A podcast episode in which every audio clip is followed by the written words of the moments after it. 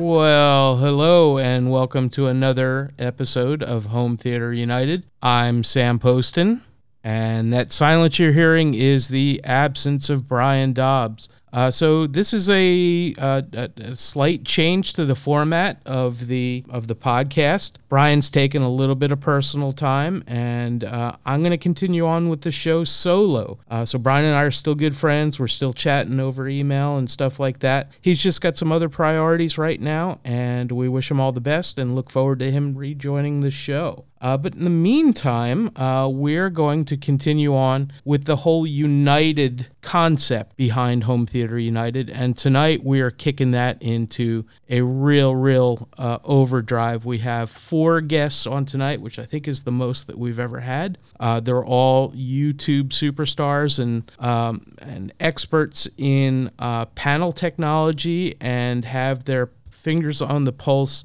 of what is coming to you guys in stores in 2022. So we will uh, we're, we're to have a about an hour long discussion with those guys and see what's uh, what's on their mind, what they've seen so far, and what they're looking forward to in 2022. Uh, I've got a pre-order in on a 42 inch LG C1 or C2. So I'm looking forward to that and hearing what they're thinking about the C and G lines from LG and what might be competitors to that. So with that, uh, we're going to kick it off into this what we're calling the 2022 uh, flat panel roundtable, and I'm going to introduce uh, all four of our guests, and then we'll uh, let them say hi and talk about where you can find them and uh, what what brought them into um, panel technology, and go from there. So tonight uh, on the show we have four guests. We first of all we have Home Theater Forum's own. Stop the FOMO. We have uh, Whisper Status. We have Keep It Classy Tech. And we have Tech with KG. Um, and so let's uh, kick it off. Start with FOMO. FOMO, welcome to the show. Why don't you tell us a little bit about yourself that uh, Home Theater Forum uh, members uh, will recognize you from and what your social media is, and go from there. Sure. Thanks for having me on. And yeah, you know, it's funny. I've been listening to you for quite a while, not realizing that you are the same Sam that's on the the forum. Oh yeah. Oh wait a minute. Yeah, yeah. This is the dude, right? Yeah. So that, that's kind of cool. So yeah, uh, I've always been a, a closet nerd when it comes to this stuff with AVRs and home theater and stuff. So uh, my I started my channel after shopping for a TV upgrade, right? Kind of building out my home theater. And it was a mess of reviews that didn't answer my questions. So I started my own channel, right? So Stop the FOMO started a few years ago. And I, I just uh, geek out on panel technology and especially reading through all the hype because when I was shopping, all the hype sounded very awesome, but then nothing separated the hype, right? Because they all cost one thousand or two thousand, and at the end of the day, I didn't know if it actually fit my use case, right? Because everyone has a different use case. Some people sure. in dark room, some people game, bright room. So I thought, you know, there's space for yet another channel to try and cut through that hype and put it exactly the way I watch it, right? So that's what started my channel. So people could see uh, my content on YouTube. Stop the FOMO, right? Type that in and you'll see all my TV reviews. And I also do a lot of commentary, news updates, because I just love following uh, tech and where it's going. And if they have any questions for me, they can always find me on Twitter at FOMO Reviews. So just type in FOMO reviews, you'll find me. Have you any questions about TVs or the pricing? Is this a good price? Or is this the right TV for me if I'm in a dark room or whatever? Go ahead and just tweet me. I normally answer within 24 hours, 48 hours, because you know we have a strong community that I share with the rest of our guests. So if I don't answer it, oftentimes these guys will jump in and answer it. I'm like, oh, cool, all right. nice. So, yeah. Nice. And I, thanks for having me. Oh, awesome! That and and that's exactly why we we rebranded as Home Theater United. You know, Home Theater Forums are home, but we definitely are trying to get out and talk to other members of the community. Um, and and to be honest, uh, you know, places like AVS are way more down in the weeds on technology and places like your guys reviews are just so you know deep coverage that nobody at home theater forum is doing. So this is awesome getting to talk to folks like you. And uh, let's now kick it over to whisper status. Whisper can you tell us a little bit about uh, your superhero origin story and and where folks can find you Hi, Sam. Thank you so much for having me on. My name is Brian from Whisper Status 74. I started the channel about four years ago. I've been a huge home theater nut since I was a kid. And the dream was always um, at my age to bring the theater home. Dolby Pro Logic, uh, mini systems, gaming, TurboGrafx, Sega, Atari. And um, I started the channel simply because I had run into a string of defective TVs in 2015 and 2016. So I found there was really nowhere to go to deal with um, damaged panels or uh, defects or anything like that. So I created a genre called tech therapy, where I oh, do cool. try to bring a positive light and community.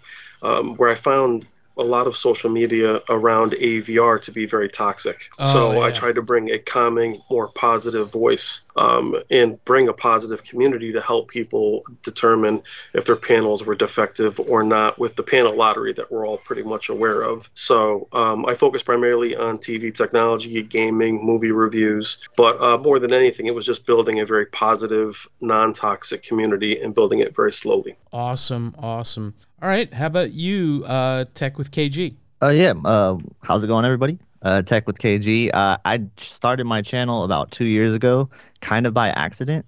Um, so a little bit of background on me is I've been into tech pretty much my whole entire life. I remember watching David Katzmaier on CNET uh, back yeah. in the day, and I was a big fan of uh, uh, G4 TV, and even before that, mm. uh, they had the Tech TV and all the call-in shows. And I just remember wanting to be kind of like a tech journalist one day, and always kind of wanting to do that. But I went down a different route. I went and I was like an audio specialist, and I was more into like music and audio. So I grew up kind of wanting to be an audio engineer, and then slowly that was not working out as great as I thought. So I got a job at Best Buy and I started talking about TV technology because I was really in, into it. So I started selling TVs at Best Buy and I realized the best part of the job was talking to customers about TV technology. And it was like the most fulfilling part of my day was helping somebody decide on what TV is going to be best for their home and for their budget. And so to be able to help them make that decision and then for them to come back to the store two weeks later and to thank me personally, I was like, oh, that's a really cool feeling. I, I like that a lot. And so what happened was two years later, I ended up buying a TV and uh, checking it out, putting it on a YouTube channel, and just saying, hey, let me just try to do a review.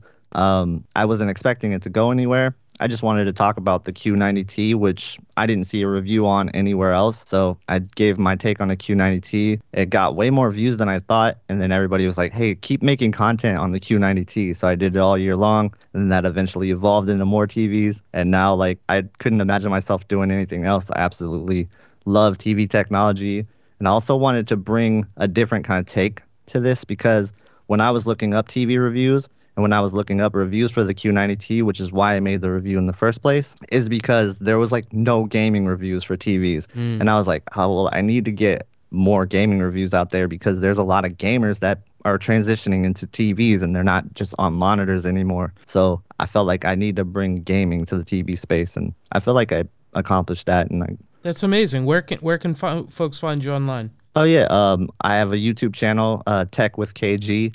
And then I also am on Twitter at Tech with KG, and I am on Instagram at Produced by KG.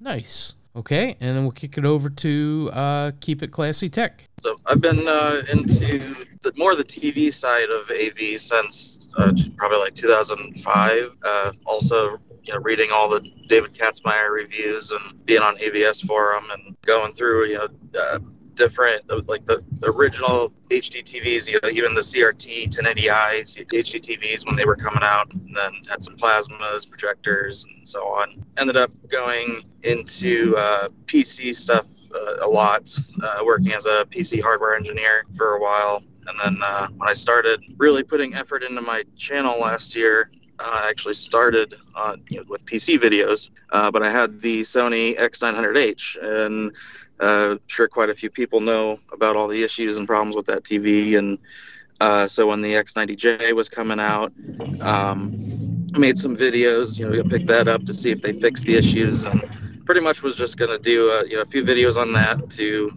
uh, just point out if issues got fixed or not. And Uh, well, then I ended up getting the LG C1 uh, before there was any videos on it yet, and then finding out about the panel lottery and if it's an old panel, new panel and stuff, and then it just kind of just grew from there and just kept getting new TVs and reviewing them, and met FOMO and uh, Brandon, Brian, everybody, and um, just kept going. And then ended up getting my ISF level three certification for TV calibration, and just really going very technical in my videos and try to find all the ins and outs and point everything out, um, you know, pros and cons.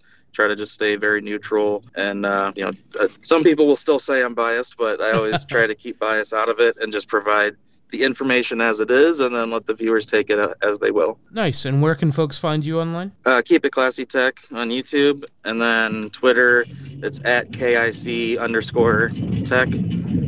Gotcha. And then uh, on AVS Forum, I'm trying to get my name changed, uh, but they haven't done it yet. But it's uh, CTM Audi on AVS form. Okay, cool. And we should we should note that uh, you're mobile, so that you could be uh, participate in this call, and we really appreciate that. But uh, if there's a little bit of background noise, we're gonna we're gonna look past that for you. So thank you for joining us, and we appreciate it, and look forward to all four of you guys uh, jumping in here. So that brings us to yeah, the action. you. Uh, Go ahead. Just because uh, thank you for having me on and uh, i do got to step out for about 10 minutes and i'll Yep. be back and i should be uh, able to switch over to mic and headphones pretty soon too Perfect. Thank you and be safe, and we'll talk to you soon. So that kicks us over to our actual roundtable here. And the thing that I am really most interested in, and, and viewers know that uh, I really want that 97 inch G2. Uh, but what are you guys uh, particularly excited about for, for 2022, and especially coming off of you know the highs of panel improvements last year were just great, but they were really a lot of stuff was you know at the high end and very expensive. So, uh, what do you guys see happening in 2022? And you know, what what's top of your mind? Let's start with you, Brian. Well, Dan, thank you so much. Um, for me, the return of the backlight master drive and the new Sony LEDs, as Sony's moving to mini LED for its X95J and Z9K, which is 4K flagship, is the X95, and the Z9K is their 8K flagship master series. Um, I have the C2 here at 55 inches already. I currently have OLEDs, which I love, but I'm an um, LED fan at heart. I love that high peak brightness. And like you, I'm uh, very excited to see the larger OLEDs as well. But right now, for me, other than the QD OLEDs, which are a little too small at 55 and 65, I think the return of the backlight master drive makes me pretty excited. That's awesome. I, I should note that I have a 77 inch Sony 940e, which was the precursor to, to, to those big jumps. So I'm looking Yeah, forward I to have it. Yeah, great. So I'm looking forward to seeing how that that plays out too. FOMO, what about you? Definitely the QD OLED TVs, uh, either from Sony, the A95K, or the Samsung S95B. And for me, uh, size is not as much of a requirement because I sit about seven feet away anyway when I'm reviewing TVs. And my main TV at home is also 65 inch. And the most popular size right now, currently sold in the USA, is 65.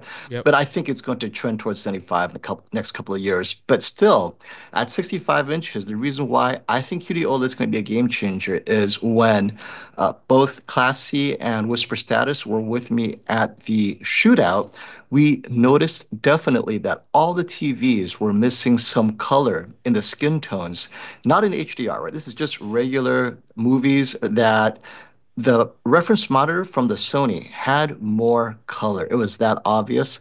And the hope is that this means the color gamut is wide enough on the QD OLED to match what the reference monitor is. Because normally you have to choose very specific material to see the differences between, you know, various brightness in TVs or OLEDs, mm-hmm. right? Maybe less than 10% of that material is what brings out the differences. But in every scene whether it's just facial skin tones, whether it's you know Greatest Showman or The Kingsman, I just felt that the reference monitor had more color in the skin tones. So the hope is that the wider color gamut at over 90% on the QD OLED is going to give me that same level of color accuracy as a reference monitor. That means I could enjoy it on all content, not just the seven or eight HDR movies that hit over 2,000 nits, right? Sure, and we know what yeah. they are. But yeah, this means that anyone who gets a QD they can actually enjoy it with almost all of their older non HDR discs, even if that's Mm-hmm.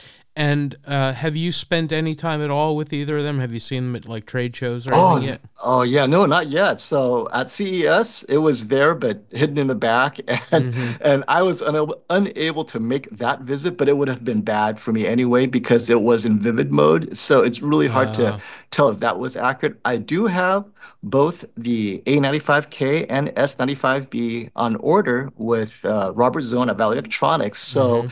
as soon as I get them, we could then compare them with the LG G2 and the A90J to see if this is really this wide color gamut is actually something that we will notice in real content. So yeah, I'm definitely looking to validate that because they're expensive, right? Yeah. The S95B is like three thousand dollars, and then the Sony A95K is four thousand. So that's that's quite a premium to justify. Yep. Okay. Well, that that that's a it's awesome that everybody's got such different focuses. Um, normally I don't give a, a big amount of attention to either bigger or smaller panels, but you know, as a gamer I, and and somebody who wants to have OLED on a computer desktop, I'm you know I tried the 48 last year. It was too big for me, and so I'm I'm gonna try the 42 this year, and we'll see how if that's too big. Uh, and uh, you know I'm I'm kind of disappointed with the the performance uh, and pricing of uh, projection at this point. So I'm hoping that panels can get bigger and uh, you know put put their foot into that arena. So I hear what you're saying. Uh, and as somebody who's colorblind, I'm not sure that I'm going to be able to enjoy that 10% difference. So I really look forward to seeing what you guys have to say about them, if it's worth that premium. So very cool. So, uh, so we'll kick it over to Tech with KG. Oh yeah. So um, I think what I'm most excited about with TV technology in general. Um, first, I'm going to talk about like the enhancements that's coming to TVs like in the next couple of years, and what we've been seeing as a pattern is the improvements of processing. Like Yeah. the AI processing and everything is just getting so much better, and we saw that last year with Sony's XR chip Yep. and it was doing things that was above any other TV. Like I put the A80J and the C1 side by side, and I clearly saw that the A80J was just more detailed. Like you could just see the image quality was better overall in terms of just the whole entire picture quality. So I'm excited about that, and I'm seeing more and more TV companies jump towards that. LG made promises that they were going to look at that some more too, and they they've made some strides this year. I haven't seen the C2 or G2, but I'm hearing some pretty good things about it. And from what I'm seeing from just the uh, Samsung TV that I got right now, the QN85B, they have made leaps and bounds over where they were last year with the QN90A in terms of image processing. So like that kind of stuff really excites me. But as far as like the TV that excites me the most this year, it's definitely going to be the QD OLEDs. I think that that's sort of like my dream TV is bringing quantum dot and OLED together. Like that's something that I was really hoping for for a while. So yeah, that's the one that I'm really excited for. That's cool. That's cool. And uh, do you include like um, motion processing in that, or just overall picture pixel quality? Uh, I'm really mainly talking about the the image quality, but the motion is definitely far and away better on Sony um, than any other TV that I've seen last year. So yeah, that that definitely uh, factors into it. Yeah, as a C1 owner, uh, panning sometimes takes me out of the um, out of the moment, and um it's it's a balancing issue, right? If you get the best panning, you don't always get the best um, you know pixel quality, and if you go for pixel quality, sometimes you get that little bit of stutter step with it. So I'm interested to see how uh, LG turns that uh, up this year for sure. Awesome. So, so uh, I know we're all super excited about the, the the panels for for different reasons, and I wasn't expecting that.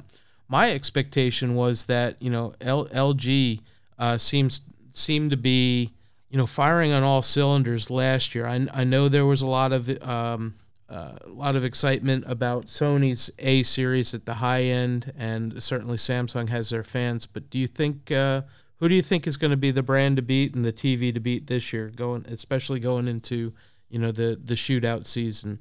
What do you think there, uh, Whisper? Well, LG has kind of killing it with mass. I mean, they're covering all the sizes, this year with the C2 um, all the way down to the smaller sizes 42, 48, 55, 65, 77, 83.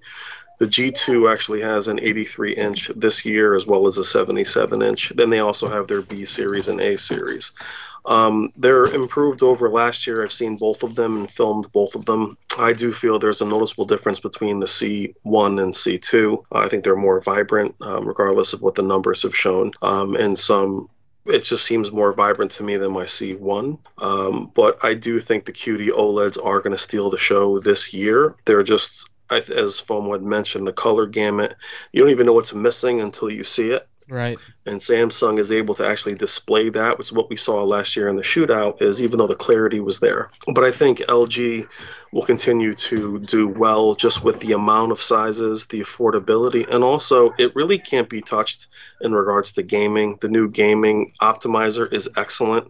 Uh, VSync, G-Sync, FreeSync, it just it really does a ton. And again, having uh, going against the A90K at the smaller sizes, it will be cheaper than the Master Series. So mm-hmm. I do think LG is still poised to do very well this year. And I think Samsung's a bit of a mess, which uh, FOMO can definitely shed light on, light on later. Mm-hmm. But I do still think that LG, because they make their own panels and their own equipment, are still poised to do well this year. Gotcha. Yeah, and and as a gamer, um, that that's my perspective on the LGs. Is just nobody could touch them with all the you know the the features and compatibility that they had for things like VRR and uh, it and makes a difference. It really does. And this year, and this year with the C2, um, the accessibility to the game optimizer is just all the picture settings are within the optimizer. Mm-hmm.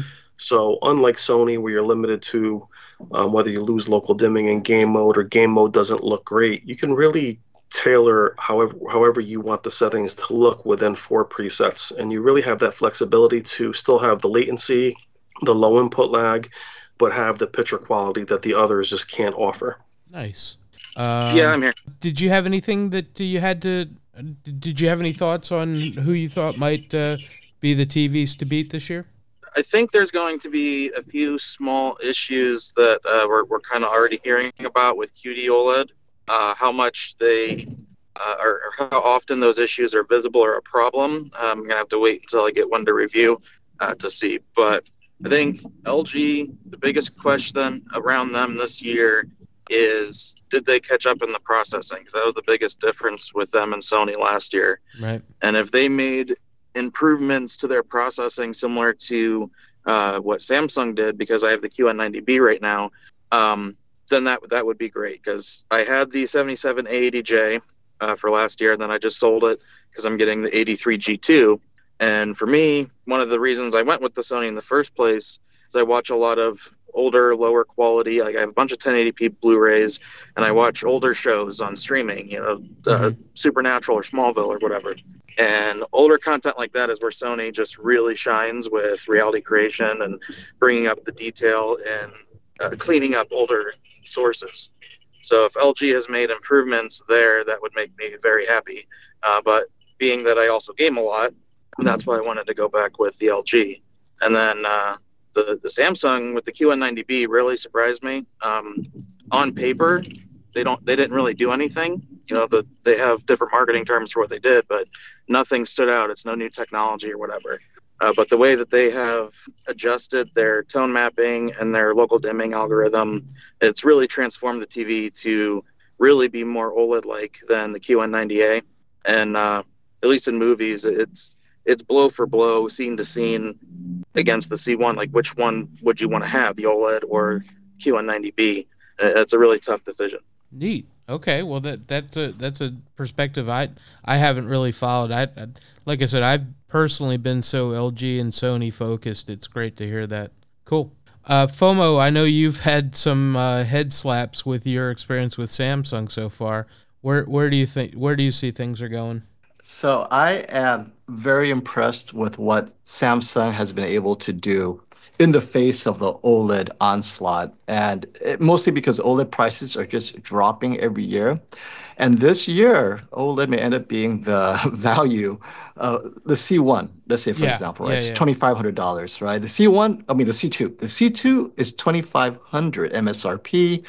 And then the QN90 B is 2600 and then of course you go up a little bit more the QN95B is like over 3000 and I know why Samsung is doing that it's really to position itself as the better TV but ultimately most people don't watch in pitch darkness where OLED is really good. And if they watch, you know, moderate lit room in normal content, the Samsung does look amazing, right? They they know how to make it look really good in let's say 80% of the content and when you're in a showroom you're at costco you're at best buy mm-hmm. the samsung is going to kill it because its deep blacks are oled close it's almost indistinguishable and that's what i have to give credit to samsung is they know exactly how to put their displays up and I, am completely satisfied with Samsung as well. I mean, I have a Q90R, right? It's at two and a half years old or so in my in my home for the most part, I like it. I mean, you know, now that it's older, there are some issues, and I notice it,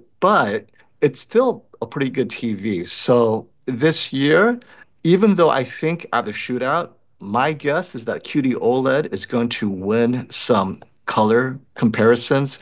In SDR or HDR, it's just going to have amazing color volume, but it's going to be very expensive. It's not going to be the user's choice. I think maybe the QN85B that, uh, and I and I thought this would happen that KG has reviewed, even though it's an ADS panel, and and we know how that is a touch lower in contrast than the VA. However, Samsung appeared to have found a way to overcome those physical challenges. So I'm already impressed. I mean, if KG is impressed, and this is the thing with our group is we pretty much have an idea of what we like and don't like, and we talk a lot. And mm-hmm. to hear him say that it's as good or better than the QN90A, I'm already sold on it. And I'm just like, you know what? That's pretty impressive.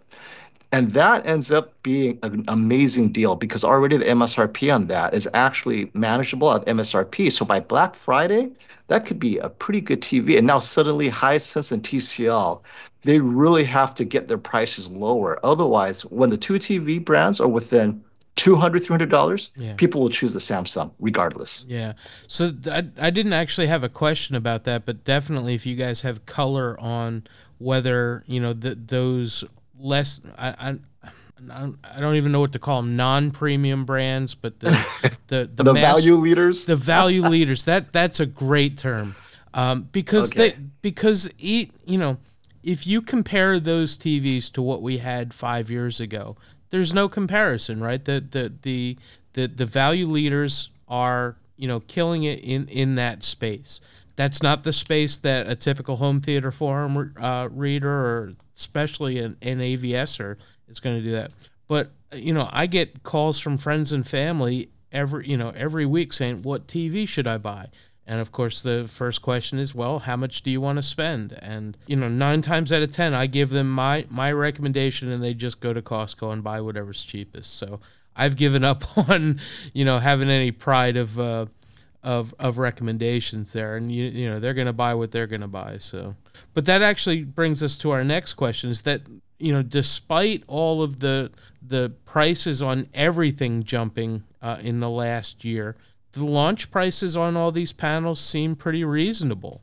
Um, so, uh, are you are you still recommending people hold off and wait for reviews, or you know, is just you know is by default de facto is a C two you know a better buy than a C one, or you know same thing for the other brands as well.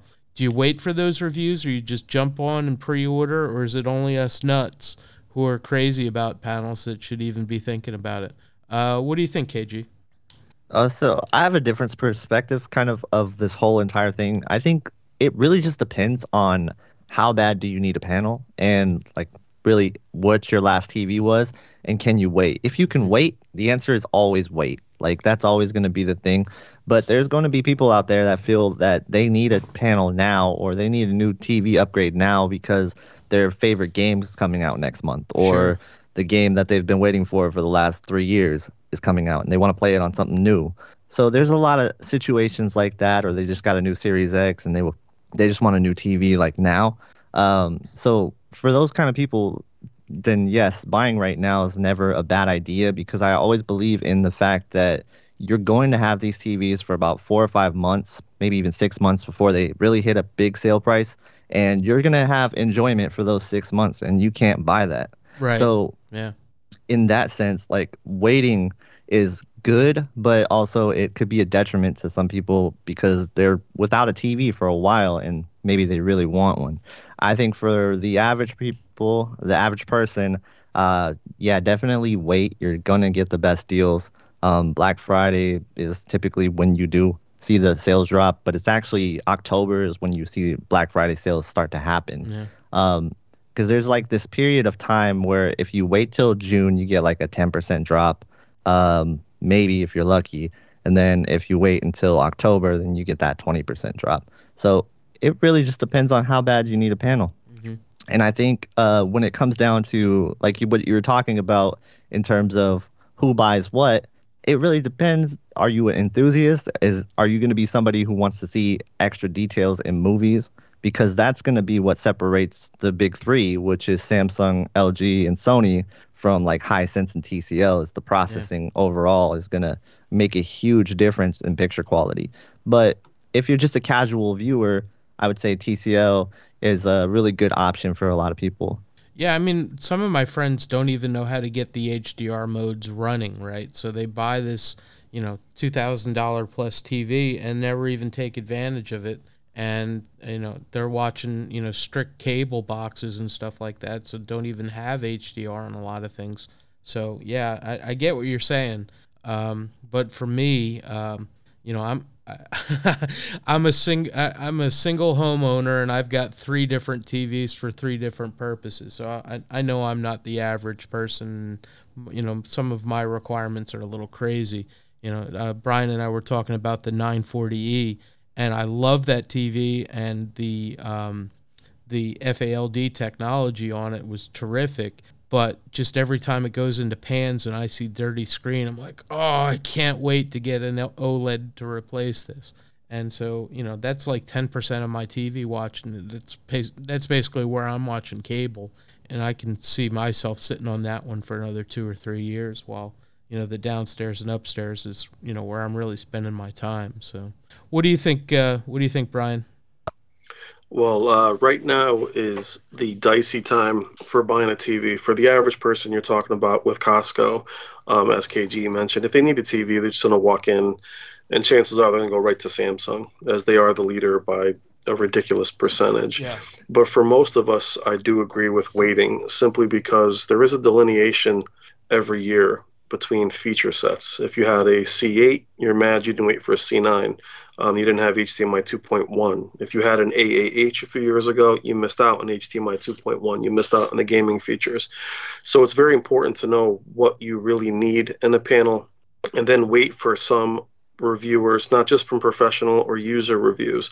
And then you can go back and forth between last year's models. Uh, this year, for instance, with the X95, it'll be mini LED. It'll um, have the backlight master drive that you saw um, on the Master Series. Um, the Z9D, the same year of the 940E. Right, yeah. So if you're somebody who bought an X95J last year, this is a pretty big upgrade in less than nine months. Yeah. So it is a very dic- dicey time, but the allocations and the inventory are very small this year. So if you are waiting to buy a C1 or one of those TVs, you're kind of in this weird spot of waiting for reviews. But every year things change. Some years um, there'll be a VA panel, the next year it'll be an IPS panel. So if you're an enthusiast of any kind, I would never recommend buying anything sight unseen without at least some reviews. And that's where as KG mentioned, the disadvantage for TCL and Hisense are is they aren't anywhere where you can walk in and actually see them. So for me, I would still wait for reviews. I wouldn't, even though I am an enthusiast and I know a lot about these panels, I wouldn't buy a single one of them without seeing it first. yeah. Not a single one. Yeah. You tell me there's a 42 inch OLED, and I I've had my pre-order in for six months or since CES. So, well, I, mean, they're probably the safest Yeah. of anything because Yeah. they're not going to go backwards. Right. But like as you mentioned with full array, uh, Yeah. the Z9F, which came out after the Z9D, was inferior. yeah, that's It was crazy. half the zones. They got rid of the backlight master drive, and and sometimes they take away large features to save money, uh, less zones, uh, full array changes. So uh, OLEDs are pretty, especially the LGs. You're pretty you know they're going to improve slightly, you know, but it's it's a very dicey time. Gotcha. What do you think, uh, Classy? Uh, I, when KG says that he recommends people wait, I'm the opposite because telling That's what someone like to to wait hear. six Fight, months fight, to buy a fight. TV, that's six months of enjoyment they could be getting for a few hundred bucks saved. Like to me, that would be worth enjoying it. Um, but that's me. Like if it's literally launch week and you're paying full MSRP, I wouldn't do that. Yeah. Uh, like last year, we saw, you know, pretty much all the OLEDs dropped hundreds of dollars within what two to four weeks of launch. I think as um, soon as they so- hit Costco, you know, Costco pricing hit, and then everybody matched that, right? Yeah, the Sony 77 inch A80J was supposed to be 4,000. Then they're like, okay, we're actually going to drop it to 3,500 the day that it launched, and then like the next day it was 3,000. Yeah. So that that stuff can happen. So I would say give it a few weeks, um, then buy. But I wouldn't really wait. Like if you're someone that wants to wait until Black Friday or whatever, that's fine. But that's however many months of not having a new TV that you're going to miss out on. Um, how much you know? It also depends on what you're coming from. If you're coming from a seven-year-old TV, just go ahead and get something now. But if you got something from a year or two ago, you're Mhm. probably okay. Uh, and then like like you said with the 42 inch LG, like the only competitor to that now is Sony's 42 inch. But I mean, let's face it, most people are going to get that for a monitor. Um, Well, there, there and then that's where the LG is going to you know be better. yeah, there is also an Asus uh, 42 inch coming, but that's going to be Mm-hmm. super pricey, and it's going to be Yeah, designed for gamers. So Yeah. if that beats my 42 inch, I will sell off the 42 inch C2 and get the Asus. But I have a strong suspicion that's going to be a $3,500 42 inch panel rather than a you know a $1,400 or whatever the uh, the launch price is here. Yeah, that Asus is the only 42 with a heatsink, so we'll have to see what difference that makes and Yeah, and we're what gonna panel is in it and stuff. Yeah, we're going to talk about that too because I'm as as a pre-order person on that, I'm definitely concerned about that, and I want to hear what you guys think on it. We'll we'll talk about that in just a second. But uh, did you have any uh, any any thoughts on this area, FOMO? You mean whether one should get it ASAP or wait until Black Friday? Yeah, I mean, just w- e- talking about the typical enthusiast. Do you think that you know we we've got Oh, oh reasonable okay. launch, launch prices? Should they pre-order based on you know availability, or you know wait for reviews, or somewhere in between? Definitely, it depends on their budget. So let's say, for example, their budget is for an OLED, right? And it's let's say they could afford an LG C1. They, they have fifteen hundred dollars, sixteen, seventeen, something like that. That's where the sixty-five inch C1 is right now. If they've never had an OLED before, get the C1 Yeah. today, and you're done. Yeah. Because the improvement in the C2 for us, we know what the improvements are because we Right. know the C1 so well and the C10 and the C9. And so we are beyond enthusiasts. But if you've never had an OLED, it's just like wow. And and day, that yeah. wow is like 90% of your experience. And then as you get to, you know, you get to know the C1 and you're starting to see the issues five years later, oh, then upgrade at that point, right? Right. So I always tell people that never had an OLED before. I think KG mentioned this, right? It depends where you're coming from. If you're coming from a C9, okay, wait for the C2 because you'll probably see the difference between a C9 and a C2. But if you're coming from any LCD TV, especially one that's more than three years old, right, before the whole Samsung uh, hundreds and hundreds of dimming zones, so you don't Mhm. really get that deep black.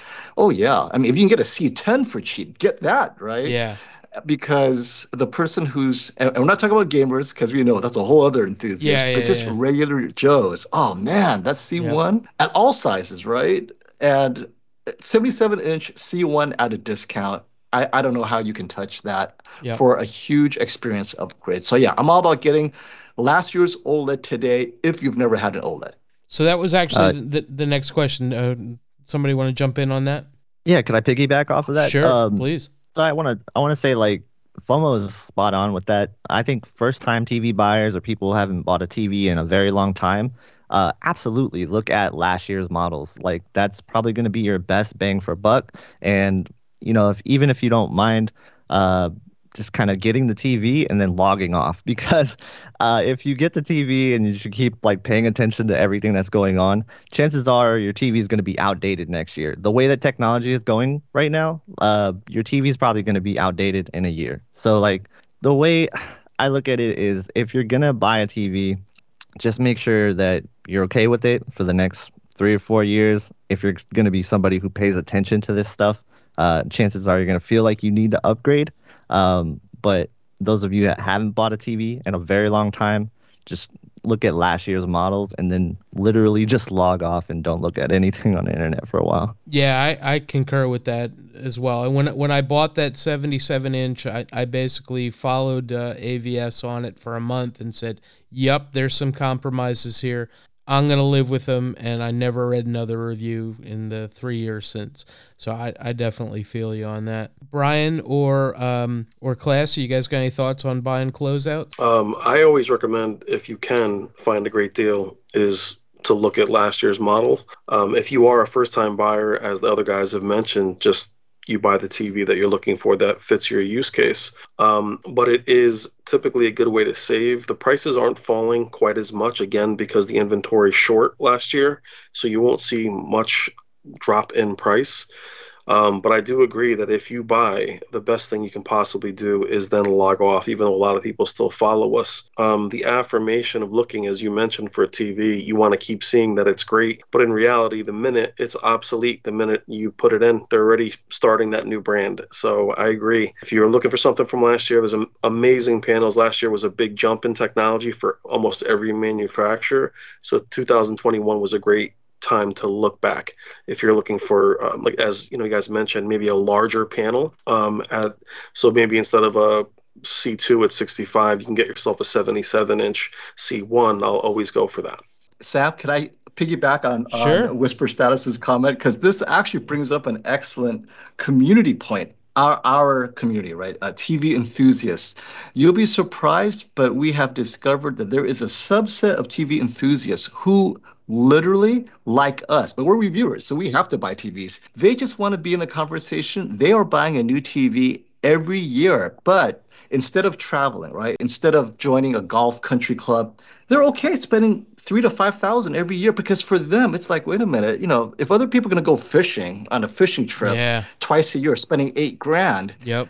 I'm having fun being part of the conversation, talking to Classy, talking to FOMO. Hey, you're right, blah blah blah that is a lifestyle now, which I honestly never thought would happen because I see guys, hey, guess what? I got rid of my C10. I'm gonna get a C2, right? and and you guys all see that. And it's yep. funny because like, hey, you know, dude, you do you because yeah. four thousand is easily discretionary for many people who yeah. they don't play golf, they, they right. don't go to, you know, they don't have season tickets. Yeah, don't that's have all four to six thousand yeah. dollars. So that's absolutely fine as well. I, I think it's great that people look at TV buying as a lifestyle.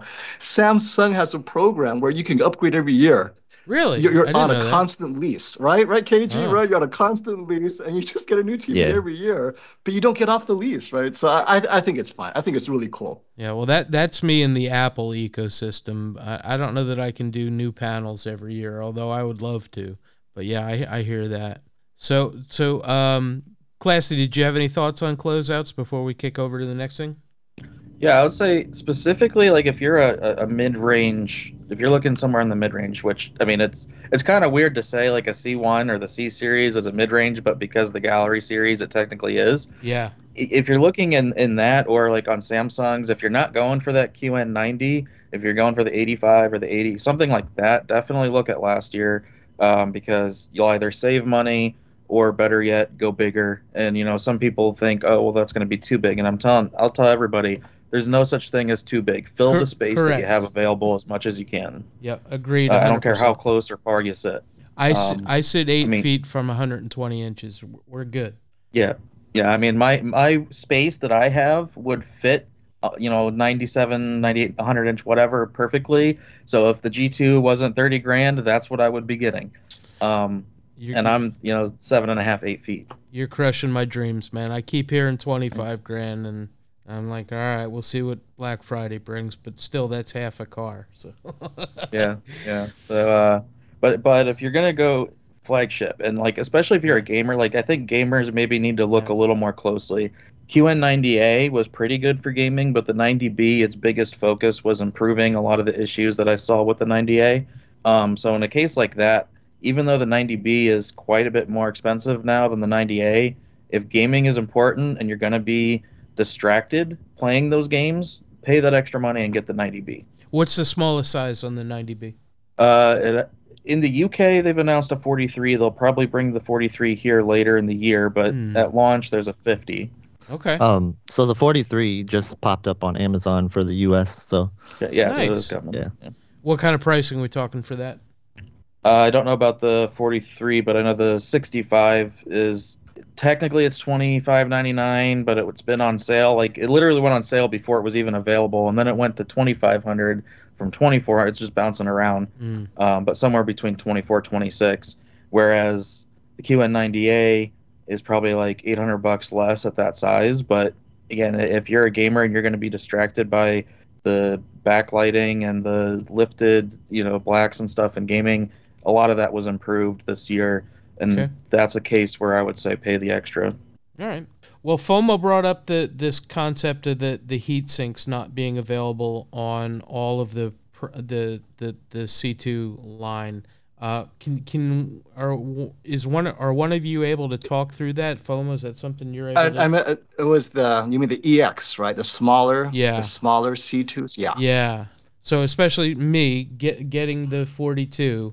Uh, am I going to be frustrated that the the chips different than the other C2s? Uh, I can cover this if you want, FOMO. Yeah, yeah. Go ahead, Classy. I know you've been covering it. Go for it, buddy. Yeah. Okay, so first to distinguish EX from everything else, LG Display came up with the term EX. LG El- Electronics specifically is very adamant that they do not recognize that terminology. They will only say that they source the uh, most advanced panels. That's their wording. Mm-hmm. Um, and that's a way for them to cover that they're going to take whatever panel is available, like whatever's created and still available, and put them where they can. So in the C2s, uh, Vincent of HDTV Test already has the 42 inch C2 and confirmed it's not even a 2021 panel, it's a 2020 WBC panel that was used in the C10s and Okay. older. So there's the panel lottery is still alive and well. And the what makes that really questionable is they put the Evo branding on the 42 and 48 when last year they made it pretty clear that the Evo branding was supposed to be the WBE 2021 panel plus their processing and other factors that Mm. they wanted to put into it. That's the branding from LG Electronic side. Um, now, when it comes to the larger sizes of the C2 and the G2, all we know for sure at this point is that uh, D-Nice measured the SPD and he told me it measures the same as the 2021 WBE panels. So what does that mean? We have to see more samples because we just because the SPD is the same doesn't mean the panel's the same. It could be just minor improvements or changes for the EX, but it's going to take some more time to know if certain sizes or certain models are going to have EX or not. Um, but what you pretty much can expect is most of them should be the 2021 WBE panel um, with or without EX improvements. And then some of them will still be the older, older 2020 WBC panel. I, I think I could be happy with that, right? If if I get the older panel and the one that I've got, I probably won't, you know, cycle through them, sending them back to Robert. You know, time will tell. But I, I, I wonder if you guys think that it's simply a mistake to give all these C2s the, the same branding, or they they should have called it a C2A or something like that. So my comment to that, and, and this is so important that uh, Classy mentions why it's a panel lottery, why it should concern you, because if you're a gamer, what we noticed with the C1 last year is ABL and HDR. The C1 definitely has ABL, whereas the C2 with the new panel that uh, Whisper Status has seen, there's absolutely no ABL. And assuming that that translates to if the smaller C2, if it's a panel lottery, and you happen to get the new EX panel first, will they also push it so it doesn't have ABL, or will they purposely make it like all the other panels and the ABL is equally aggressive on all the C2s at the small size. That way, people cannot tell if they have one or the other. Mm-hmm. My fear is that they're going to make them all the same. The ABL will be equally the same on all the smaller sizes, so that that way you can't complain, hey, I got the worst ABL one, right? So I don't think it matters because LG would need to do that. Otherwise, they're going to have a nightmare of returns because everyone's suspecting, yeah. oh, I must have the other panel because I could see in HDR, right, mm-hmm. light drops. We don't know yet, but that is what I expect is going to happen. So if you are getting a smaller one, the panel lottery shouldn't affect you because LG is known to have the more superior panel be mm-hmm. processed down to the level of the worst panel. Right. So I guess the downside to that would be that there's more wear and tear on the panel, right? And if I'm not planning on keeping it for longer than three years, that may or may not be something that's on my mind, or is there something I should be more concerned about than that? I don't think wear and tear is an issue generally, but I am not a 24 7 gamer. So I'm going to yeah. pass this to Classy because he is in the 24 7 gaming yeah. community. Uh, and I know that uh, Whisper Status, he doesn't feel it's an issue either. So I think that the hardcore gamers like KG, Classy, and Whisper, they will give you a more conservative answer. I'm just like, ah, what the hell? Just have fun with yeah. it. But then I'm not a serious well, gamer like you guys. I, again, I, am a gamer, but I'm running, gonna run this as a PC monitor, so I'm gonna be PC gaming on it, and also. Uh, assuming that you know it doesn't drive me mad the way the 48 did, um, that uh, you know I'll be doing just general PC work on that. Although most of my real, you know, day to day stuff is on the Mac. So, what do you what do you think, uh, uh, KG? Or I'm um, classy. Um. Well, first, I I, would, I just want to differentiate the difference in ABL and ASBL because they're two very different things. Okay. Um. So FOMO, are you when you say ABL? I, I think you're talking about like logo dimming, where it'll just dim over time, like the problem with the Sony's, because you can't do anything about it. Is is that specifically what you're talking about? Right, where there's where gamers are complaining, hey, they're playing this game, and then suddenly or gradually, but they notice the dimming. But I don't know okay. which yeah, algorithm they're using, right? So who know, I don't know what that one is, but it is a dimming effect for sure. Yeah, so that that would be the ASBL, or more commonly, you know, just logo dimming. It like it detects static elements or things that look the same over time, and then we'll slowly make them you know, dim the panel uh, to prevent you know burn in image retention whatever. Abl nothing can defeat abl that's a power require, requirement issue that even you know lcds have. That's where as a if you put up a white square and it gets bigger and bigger as it gets bigger it, the light output drops the nits drop. So you know, with the new C2s hitting like 150 nits full screen, you know, that that's the limitation of the panel at a full screen white. That's the ABL side. Uh, when it comes to the ASBL or the logo detection dimming, the C1s they can disable that as well, but it's default out of the box. It's like kind of buried in the menus. Um, it's it's turned on by default. So it's very possible that with the new ones they just by default turn it off now. Uh, I, I you know maybe anyone that's gone through the settings menu could see. But um, the other thing is LG is so light with it because like if it's on the low setting, it's only going to dim by 15% over a period of five minutes. Whereas Sony is a 50% dimming all the mm-hmm. time, no way to turn it off whenever it detects static elements. Um, so that's why on the Sony it's much more aggressive. Um, but the that setting on the LG like I said, it's it's there, and if you turn it off, and you can even go in the service menu and disable another form of dimming from there. Um, but you know, most people aren't going to do that. But as far as like using the TV as a monitor, I, I was just having this conversation with a, a viewer in the comments about uh, him disagreeing when I said that the C1 is the best monitor. And I mean, when you look at the monitor space, there's nothing that comes close. And when it comes to LCDs with the slower pixel response time and the blurring and stuff that OLED really is a better looking image. And then over time, I mean, I use my 48 inch C1 as a monitor and have absolutely no problems. There's no image retention. Uh, I'm actually going to do a video on how to set it up properly for a monitor. Um, Sam, when you said that you were having uh, some qualms with the 48 inch C1. Yeah, what I, was it specifically? I, I just can't move it back far enough. It's just too in my face. Okay. and yeah, so- so So the For- for 42, the 42, I'm hoping to put on a VESA mount and put it up on the wall, and it'll be far enough away, and I, I'll be able to bring it closer if I need to. But the 48 was just eye strain killer. Yeah, that's pretty much my situation too. I got a VESA mount for it, but it's still it's just too big. And like when I stream, there's nowhere to put my camera except in front of the screen because I can't put it that high up. hmm So I'm gonna get the 42 as well. Whisper, did you have any thoughts on the the heat sinks? Are they the real deal, or any concerns you've got with gaming? Um, in regards to the heat sinks, only the G2 is going to have that this year with LG, Mhm.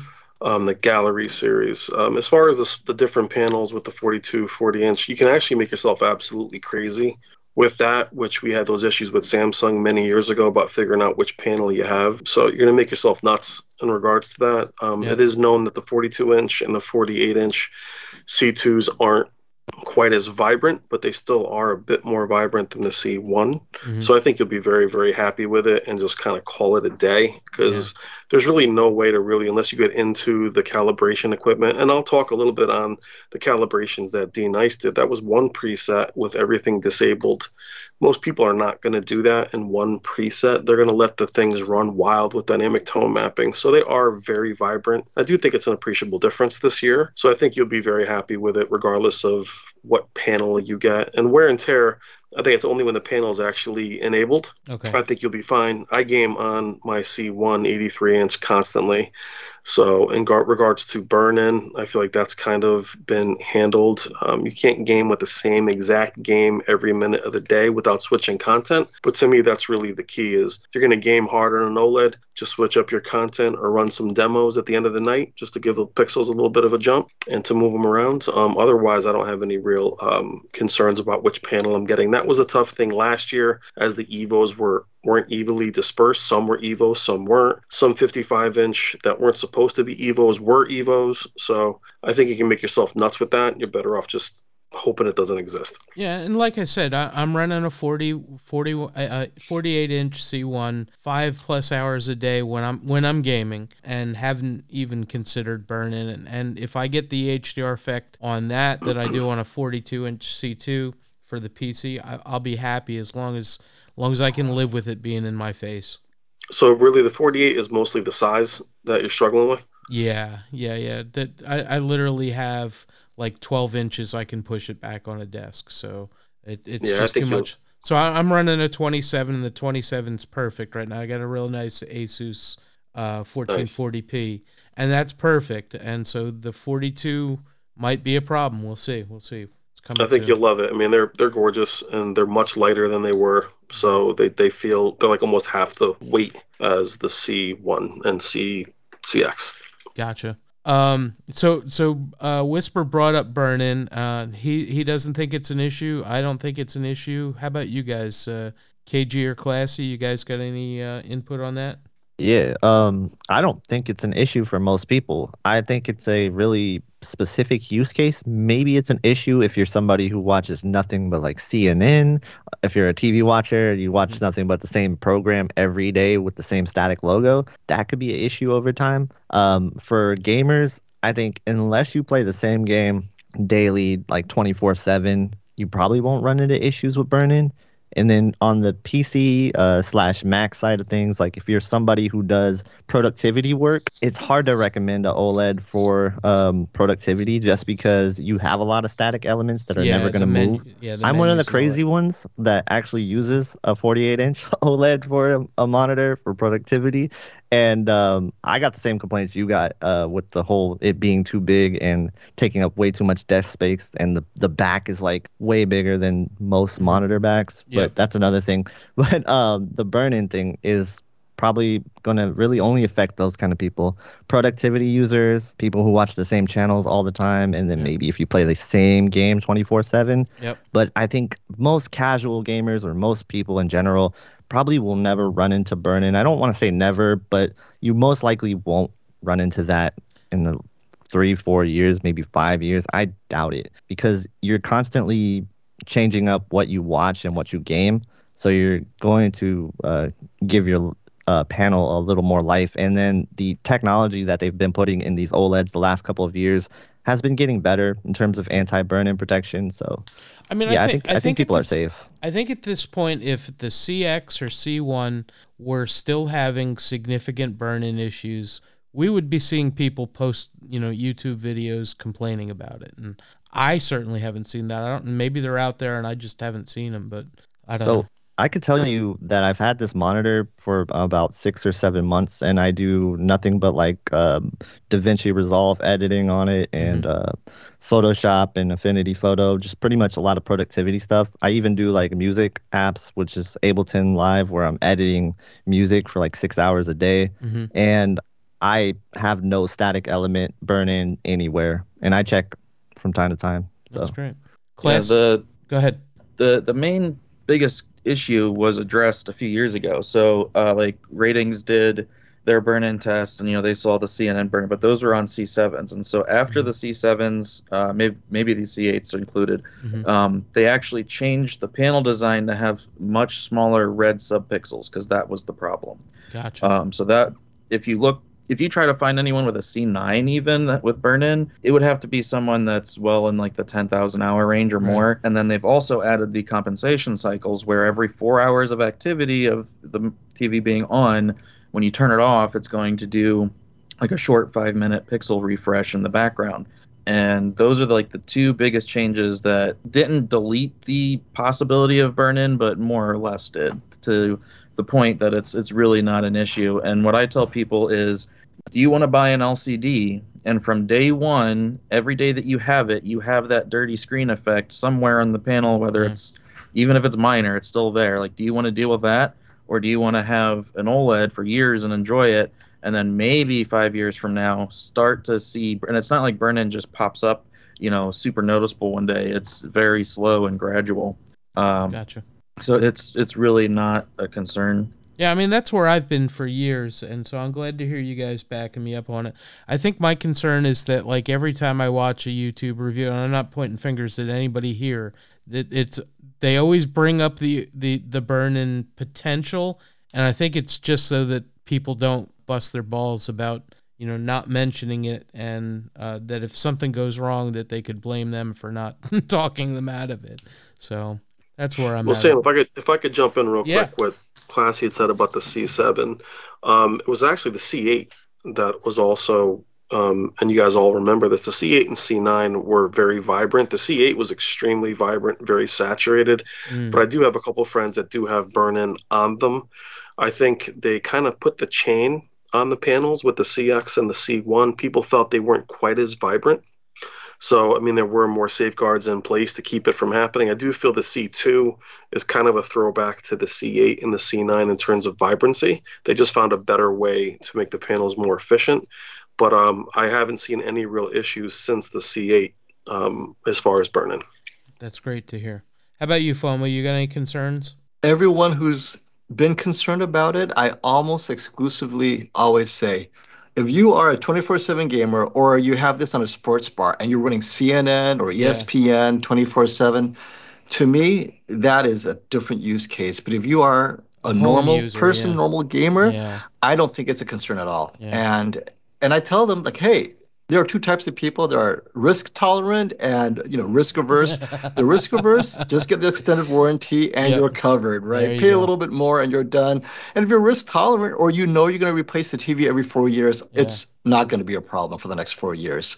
But they always they always ask me, well, I'm going to keep it for eight years. What do you think? I'm like, oh, there's so much that could go Yeah. wrong in eight years. I Yeah. think burning is the last of your problems, Right. but yeah, it definitely is. It just depends on some people. But yeah, I, I rarely mention burning unless they directly ask me. And it has to be like a hardcore. I use it on a computer and a PC. And even then, like you guys are using it on your computer and you have no fear at all of burning. I, I don't think it's an issue. Awesome. So we've talked a lot about the the 42 inch, but mostly because I've got one on pre-order. Does anybody have any intention of going big, uh, the 97, or are you looking at other 85 plus inch TVs this year? Um, I'm I've already got my you know pre order or reservation whatever with Robert in for the 83 inch G2. All right, and um, I, I I had an 83 inch A90J that I ended up selling because I simply didn't have the room. so I was like, oh, this is so cool. So you're tapped out. So 97's right out. Well, if it's for my personal like room where it's yeah. only one TV, I yeah. take the 97, uh, you know, in a heartbeat when the price yeah. is right.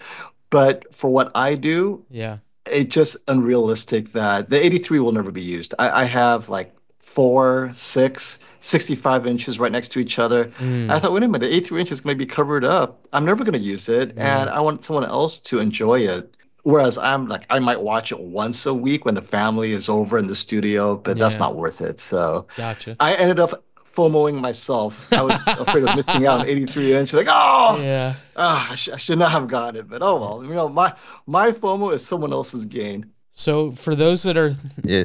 So for me, uh, 25k is right out, right? Um, but there is a price where where I would switch be- between projection and a 97 inch. I don't know where that number is yet, but it's definitely under 10 grand, and I don't think we'll get there this year, but maybe next year.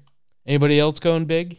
Oh, so I went big last year. Uh, I went 77 inch A80J, and I think mm-hmm. that's probably my TV purchase, my big TV purchase for a while. Mostly probably just get like 55, 65 inch from here on out. Uh, but I absolutely think that my purchase last year was an excellent one. I love the 77 inch A80J, and um, yeah, I don't see myself going any bigger than that anytime soon. Have you guys heard anybody reviewer wise that is planning on getting something that big? The 97? Well, we'll we will see it at Value Electronics. Um, I work yeah. closely with them, so yeah. I've already reported on the 100 inch X92. Yep. The 98 inch Q190A. We'll see the G2 in a few weeks at 97 inches. So I'll be bringing that information as soon as they're there. So as soon as it is available in store, Robert gets things a couple yeah. weeks early. We'll have it on the channel uh, right away. Awesome. I do all my purchases through Robert, and I may have to take a ride up to Scarsdale to take a look at that. Well, he, he told me to tell you hello. I spoke to him today. nice. Right. So Robert, uh, as far as me go, me going big, I have the 83 inch C1. Um, mm-hmm. I'll be upgrading this year to perhaps the 85 inch Z9K. But an interesting conversation is as these panels um, are larger, unfortunately, their price is getting right up there with JVC and Sony projectors. Yeah. So, so that makes question. an interesting yeah. conversation. Yeah. Do, do, any of you guys have projector backgrounds? I, I, I run both. So uh, I've been... yeah, I mean, I, I do, and even Spare Change, who I work with, um, who has the JVC currently, the Seven Series 8K. Oh, nice. It's absolutely yeah. mind blowing. Yeah. So, uh, so you've had some, you spent some time with it watching movies. Yeah, I mean, it's very, very bright. Yeah. Um, unlike a lot of other projectors, but it's uh, you know, as Fomo and I were talking off camera today, it's the addition of the right screen it's gaming's kind of out in return in regards to features. Um, just the way projectors show their image is not quite as clean as uh, a display, but uh, you can also go as large as you want to. So I mean, not just stuck at 100 inches. Where TV, you have screen uniformity issues to worry about at that size. Uh, the panels are massive, but uh, it, and obviously, if you want a TVs are more versatile for a living room or game room, where projectors, if it's the dedicated screen in an all black room, projectors are very, very hard to beat. They just they, and they look amazing. They're so filmic. Yep. That even even very grainy older films look their absolute best. Yeah. I, where on a go ahead. I I put on DVDs and and upscale them to 120 inches, and people are blown away. It's crazy and filmic uh, movies that don't look great on our bright LEDs, um, where the grain structure sometimes looks like noise. On a projector, it completely evaporates and it just looks just like the theater it was meant to look. So it's an interesting conversation. Sorry, if TVs drop in price, it'll be more interesting. But right now, they're almost expensive, if not more expensive than projector.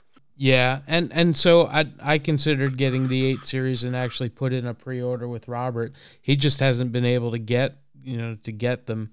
Um, there hasn't I, been any. Yeah, I don't. I don't know if I would buy it today if Robert calls me up and says, "Hey, we've we finally got a, a JVC eight here. Do you want it?" He he offered me a seven, and I yeah, yeah. waffle. Well, he was it. saying too, sit tight because I guess what he saw with Sony, which he can't release the information, yeah. was extremely impressive with their new projectors. Yep, and believe it or not, people are saying that you know the Epsons are you know coming up on them and they're like, yeah, yep. the blacks aren't as great. And I'm like, oh man, I've got a JVC D-ILA now. And I'm like, yeah. I'm not going back to anything No. less less than those black levels. So And I feel for you projector guys simply because it's like speakers. I mean, you can it's different tastes, but you really can't walk into a store and say, Mhm. okay, that one is better. And watching, you know, Shane, who I work with, go through these twenty thousand, thirty thousand dollar projectors and say this one is a little better, but I missed this from the other one. We really don't experience it that much with TVs. And with TVs, you're like, okay, I can see it in the store, or you know, it's usually Yeah. a little bit better. But projectors is just such a, a large investment, and to not be able to have them demoed properly is Yeah. very difficult. Well, and I have even posted at AVS saying, look, I will travel anywhere from Virginia to New York and as west as Pennsylvania. Who's got a JVC 7 or 8 I can come look at? And nobody's volunteering. I'm like, I'll bring beer and popcorn. I'll bring steaks. What what do you want?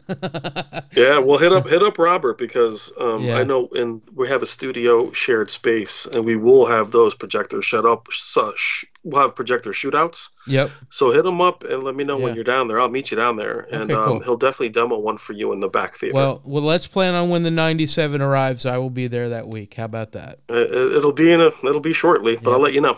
All right, cool. All right, anybody else have thoughts on projectors? Yeah, I used now, to. Now, now that I heard the Sony, I have FOMO for that new Sony projector. Darn Okay. you, Whisper. Yep. Sorry, my who- bad. That's right. Who else was coming in? Uh, me. So yeah, I, I've had quite a few projectors. Um, with where I'm living now, it's not really an option. But when I move, that's like one of the main concerns is having a room that'll be good for projector.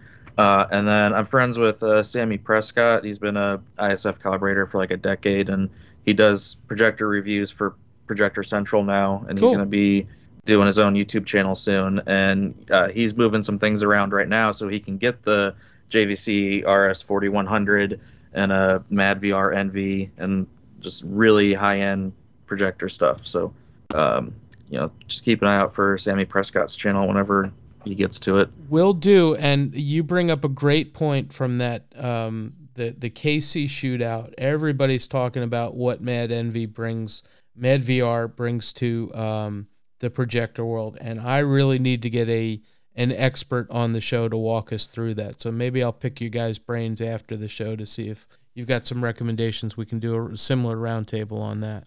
That's awesome. So yeah, I'm sure. Um, you know, I can give you uh, Sammy's information after, and you, know, you contact him, and he can help you with all that stuff. Awesome, awesome. We'll start there for sure. So again, we're kind of wrapping up here. The one last question I had was, do you guys think CEDIA will be as big a bust as it was last year? I mean, they did run the show, but about fifteen percent of the vendors were actually there. Do you think we'll see that show? I- I'll start because I'm a CEDIA guy. I I don't know what is considered success at CEDIA because I don't plan on going because it's just too installer Yeah, centric for me. yeah. But uh, what if they have the new I- Sony there? Well, that's the only reason. that's the only reason. Yep. Okay, maybe. Okay. Anybody else? All right. I guess it's just me. I, I, I had flights booked and everything for last year, and I would have been over the moon seeing those JVCs come out. So maybe I'll plan this year and, and put, pin my hopes on the Sony and that the Sony's not outside of my budget. This has been a great conversation, guys. Anybody have anything they want to close with? Well, I'm just uh, very grateful that you had me on and connected me. Again, I work with all these guys that you have on the channel, Classy, Tech with KG, and FOMO. But it's a pleasure to meet you and to be introduced to your listeners, and uh, very grateful to be on. Thank you so much. Oh, my pleasure. My pleasure. Anybody else? Yeah, I'd like to jump in and say thank you for having me on. It is a pleasure to be on this channel, uh, on this show. And um, I always enjoy talking with all the individuals that are on this podcast. Um, this community that we have here, this AV community, it's great. Like, I think this is probably the best community that I've ever been a part of. So, uh, thank you, everybody. Awesome. I, I and I echo that for sure. You know, I, I know some people get very proprietary about, you know, their communities and stuff like that, but I think that there are so many different pockets and the the rise of the the YouTubers, including you guys, has has done nothing but but bring this community even further forward. Yeah, and uh, you know, me too. Thank you for having me on. And um, and the community is great. And you know, I'm a proponent of just spread the information openly to as many people as you can reach. And you know, I, I don't understand people that try to keep them things to themselves and whatever. I just like to spread what we learn. And uh, I think this year, you know, last year was a really big year over 2020. I think this year has a few things that'll probably surprise us. Uh, Yep. So it'll be an interesting year to see if it can match last year. Awesome. FOMO, you got the last word. Oh, well, I normally yell stop the FOMO, but I think people realize now that's actually an ironic statement. Yep. That's right. We're gonna. We're, because we're I, gonna I don't think you could ever stop the FOMO, but that's No. why you have to remind people, hey, stop the FOMO. But then I go out and create FOMO. That's the irony of it all. But there's so many cool things, and and the, There you know, are. it it's such a mature technology. I am shocked at how many year over year improvements there continue to be. So th- that's what makes this community awesome. That we can all enjoy that. Well, I thank you guys very. Absolutely. I thank you guys very much. We'll definitely have all you back on again, and uh, we'll see uh, what the, the new Sony's bring. And I'm looking forward to all of your reviews for all the different panels because I've got my targets picked out, but maybe you guys will FOMO me into different choices too. So, so Awesome. Thanks for having us. awesome. Sam. Thanks. Well, thank you all very much. This has been a great show. Shout out to Brian. Uh, we missed you, Brian. Uh, hopefully, have you back sometime soon. And uh, we'll look forward to keeping the show going. And um, we'll be back in a couple weeks. So, thanks, everybody. We'll talk to you soon.